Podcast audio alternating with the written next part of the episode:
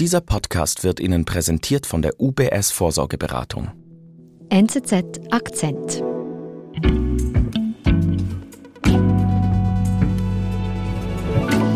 Christine Severin ist bei mir im Studio. Hallo. Hallo Nadine. Hallo. Hi. Wenn wir über Fake News reden, dann geht es irgendwie gefühlt immer um Facebook, um vielleicht Twitter. Jetzt reden wir heute aber über YouTube. Warum steht denn jetzt die Videoplattform im Fokus? Was ist da passiert? YouTube geht jetzt schärfer gegen Impfgegner vor, solche, die Desinformationen verbreiten. Böswillig könnte man von Zensur sprechen, aber es ist eigentlich mehr ein Kratzen an der Oberfläche. Ganz viel ändern sie nicht dran. Sie könnten auch noch mehr tun, machen das aber eigentlich nicht.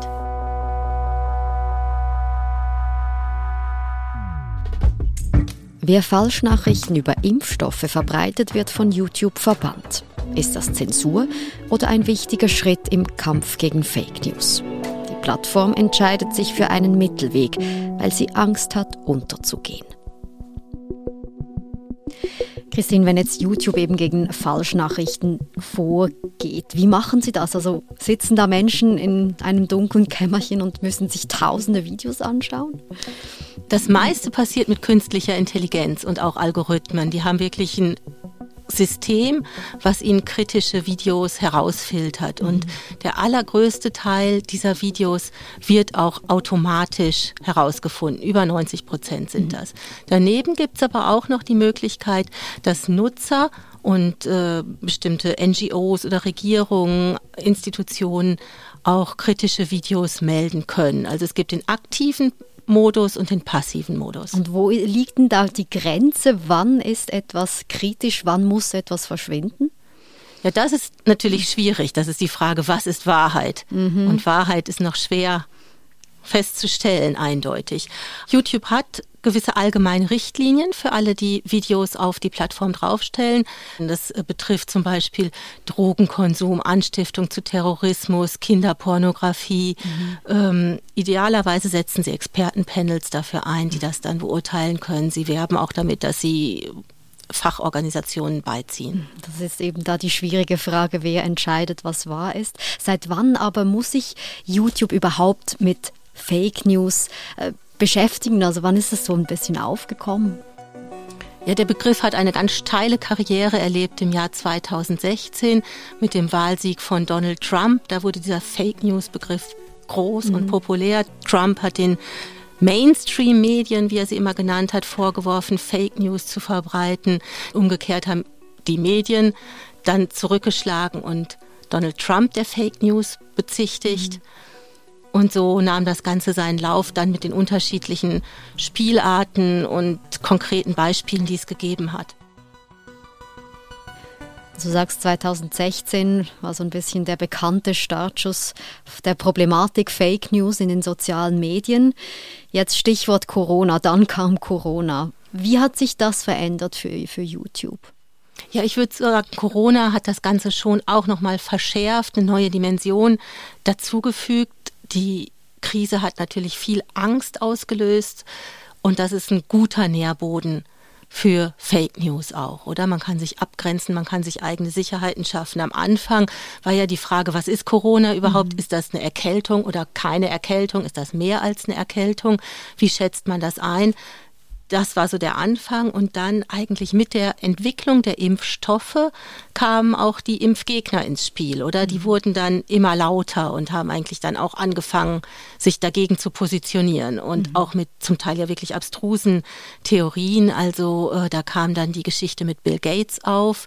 Gewisse Leute haben gesagt, er hat die Pandemie schon jahrzehntelang geplant, um da Impfstoffe verhökern zu können, um die Bevölkerung zu kontrollieren, um mit der Impfung Mikrochips unter die Haut spritzen zu können. Also hier nimmt wie Falschnachrichten, kommen noch mehr in den Umlauf, kann man das sagen, nach Corona, mit Corona. Auf jeden Fall kommen Falschnachrichten auf und die Leute sind halt zum Teil, glauben die sehr bereitwillig, sind bereit, die aufzunehmen. Ja eben, man muss ja auch sagen, YouTube ist nicht nur jetzt inzwischen eine Plattform mit schönen Katzenvideos, sondern die Leute, die informieren sich über YouTube. Genau, viele Leute informieren sich mittlerweile über YouTube. YouTube hat ja enorm an Popularität gewonnen. Früher war Facebook viel wichtiger. Jede Minute werden 400 Stunden Videomaterial hochgeladen. Jeden Tag wird 1 Milliarde Stunden Videos geguckt auf YouTube, also mehr als auf Facebook und Netflix zusammen. Unheimlich viel. Und was macht denn YouTube jetzt, wo Sie merken, okay, wir haben hier wie immer mehr Falschmeldungen? Du hast gesagt, Sie haben schon Richtlinien, an denen Sie sich orientieren. Was machen Sie denn jetzt? Sie haben die Richtlinien und Sie haben Technologie, um dann entsprechend nach Schlagworten Desinformationen herausfiltern zu können. Und YouTube stützt sich am liebsten auf offizielle Kanäle, zuständige Behörden, um eben selbst die Verantwortung nicht tragen zu müssen. Zum Beispiel? Weltgesundheitsorganisation, lokale Gesundheits- oder nationale Gesundheitsbehörden. Und Sie sagen selber, Sie haben seit Beginn der Corona-Pandemie 130.000 Videos mit Falschmeldungen zu Corona vom Netz genommen, oder? Das geht dann zum Beispiel in die Richtung, dass die Impfstoffe Autismus verursachen oder unfruchtbar machen oder Krebs verursachen. Das wird einfach gelöscht. Solche Sachen werden dann gelöscht, genau. Aber Sie weiten jetzt nochmal aus. Sie haben jetzt eigentlich diese Sperrung nicht mehr nur gegenüber Impfstoffen, Corona-Impfstoffen, sondern haben die ausgeweitet allgemein auf Impfstoffe, also auch gegen Masern zum Beispiel. Also das heißt, wenn Falschnachrichten zu zugelassenen Impfstoffen kommen, kann das zu einer Sperrung von dem Account oder von dem Video führen. Genau, da haben Sie nochmal angezogen. Also es war zuvor nur so, wenn ich jetzt was behauptet hätte zu Moderna, mache unfruchtbar, wäre mein Account gesperrt worden. Wenn ich das jetzt von Malaria behaupte, dann wird er auch gesperrt. Genau, das ist das Neue. Und YouTube hat eben gesagt, ja, wir haben gemerkt, diese Diskussion im Netz, die hat sich auch ausgeweitet. Erst ging es um die Corona-Impfstoffe, aber jetzt allgemein sind die Impfgegner so laut geworden, dass sich eben dann YouTube entschlossen hat, da auch die Luft abzuschnüren. Jetzt sind aber Impfgegner ja nicht automatisch die Leute, die ja auch Falschnachrichten verbreiten. Nein, das sind nicht unbedingt Impfgegner. Es hat immer schon einen gewissen Anteil von Leuten gegeben, die gegen das Impfen sind. Das gibt es schon lange. Aber jetzt im Zug von Corona haben natürlich viele auch dann wirklich Desinformationen verbreitet. Und dagegen geht man jetzt eigentlich vor. Und auch hier, nehme ich dann an, orientiert sich YouTube wieder eigentlich an den Richtlinien der Weltgesundheitsorganisation und entscheidet dann, ja nee, das Video ist jetzt eben falsch, weil es entspricht nicht der Richtlinie der WHO, wenn sie entscheiden. Ich denke nicht, dass die WHO das einzige Kriterium ist. Also insgesamt eben aus verschiedenen Quellen setzt sich das zusammen und dann gibt es eben diese Expertenpanel, die dann sagen, das ist jetzt definitiv nicht mehr richtig und das ist kontrovers und anhand dessen wird dann entschieden. Jetzt kann es aber ja schon problematisch sein, ja vielleicht gerade auch in einer Pandemie, wo man eben nicht weiß, was wirklich die Wahrheit ist, oder man beruft sich dann ja eigentlich auf ein paar Experten und die behaupten, ja das ist jetzt da die absolute Wahrheit und alles andere muss verschwinden.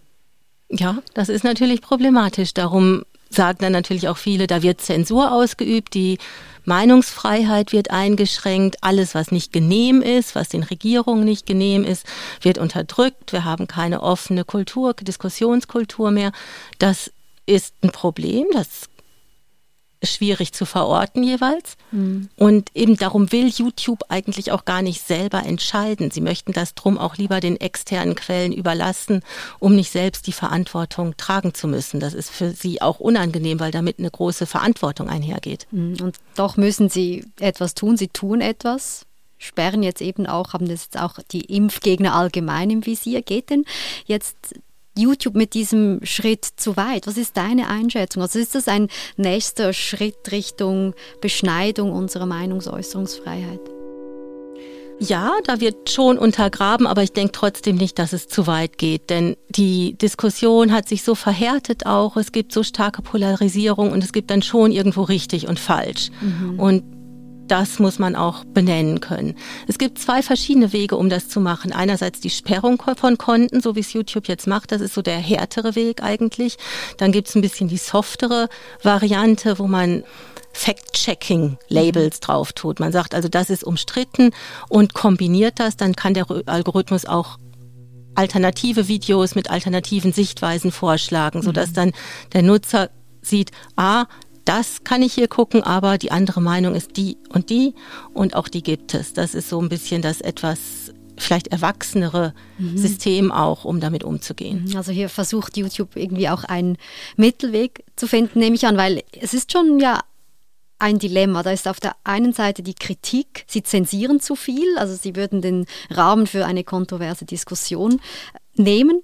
Und auf der anderen Seite die Kritik, sie machen zu wenig, sie würden da einfach ungefiltert Desinformation streuen. Das ist eine schwierige Situation. Das ist eine schwierige Situation, also genau, weil man kann auch nicht alles einfach abtun und das ist genau die Diskussion um Fake News. Wer hat Recht?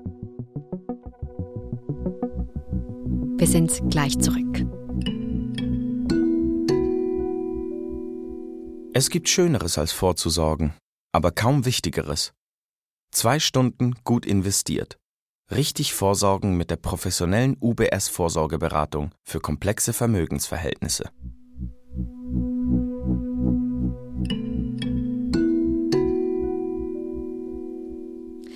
Wenn YouTube jetzt aber kommt und Videos sperrt, dann rufen sie Kritiker auf den Plan, die eben von Zensur sprechen können, dass hier Inhalte kuratiert werden von den sozialen Medien. Kann man aber sagen, auf der anderen Seite zumindest erreicht YouTube etwas im Kampf gegen Fake News, wenn sie hier diese Videos auch wirklich sperren. Ja, ich glaube schon, dass sie zum Teil der Diskussion die Luft abschnüren, also dass sie da weniger Raum und Plattform bieten und dann auch solche Leute eher verschwinden. Wobei das Problem ist natürlich auch, wenn man es am einen Ort verbietet, dann wandern die Leute an andere Orte ab. Das Problem ist sicher beim Sperren dieser Konten, dass man das Problem nicht an der Wurzel packt, oder? Das Grundproblem wird eigentlich damit nicht eliminiert. Wie meinst du das? Das Grundproblem ist eigentlich der Algorithmus von YouTube oder auch insgesamt der Social Media Unternehmen. Es geht allen darum, möglichst viel Sehzeit zu bekommen, die Nutzer lange auf ihrer Website zu behalten. Und wie geht das? Es geht in der Regel dadurch, dass man die Emotionen anspricht. Also nicht nur Bildung und schönes Herumschauen, sondern man regt die Leute auf, man arbeitet mit Angst, worüber empört man sich, was regt einen auf? Und solche kontroversen, kritischen Inhalte halten die Zuhörer oder Zuschauer emotional gefangen und damit auch auf der Website. Und je länger sie drauf sind, desto mehr klicken sie auch auf die Werbevideos, haben eben Watchzeit, desto mehr Einnahmen gibt es für YouTube. Das heißt, YouTube hat auch ein großes Interesse, dass solche Falschnachrichten gar nicht verschwinden.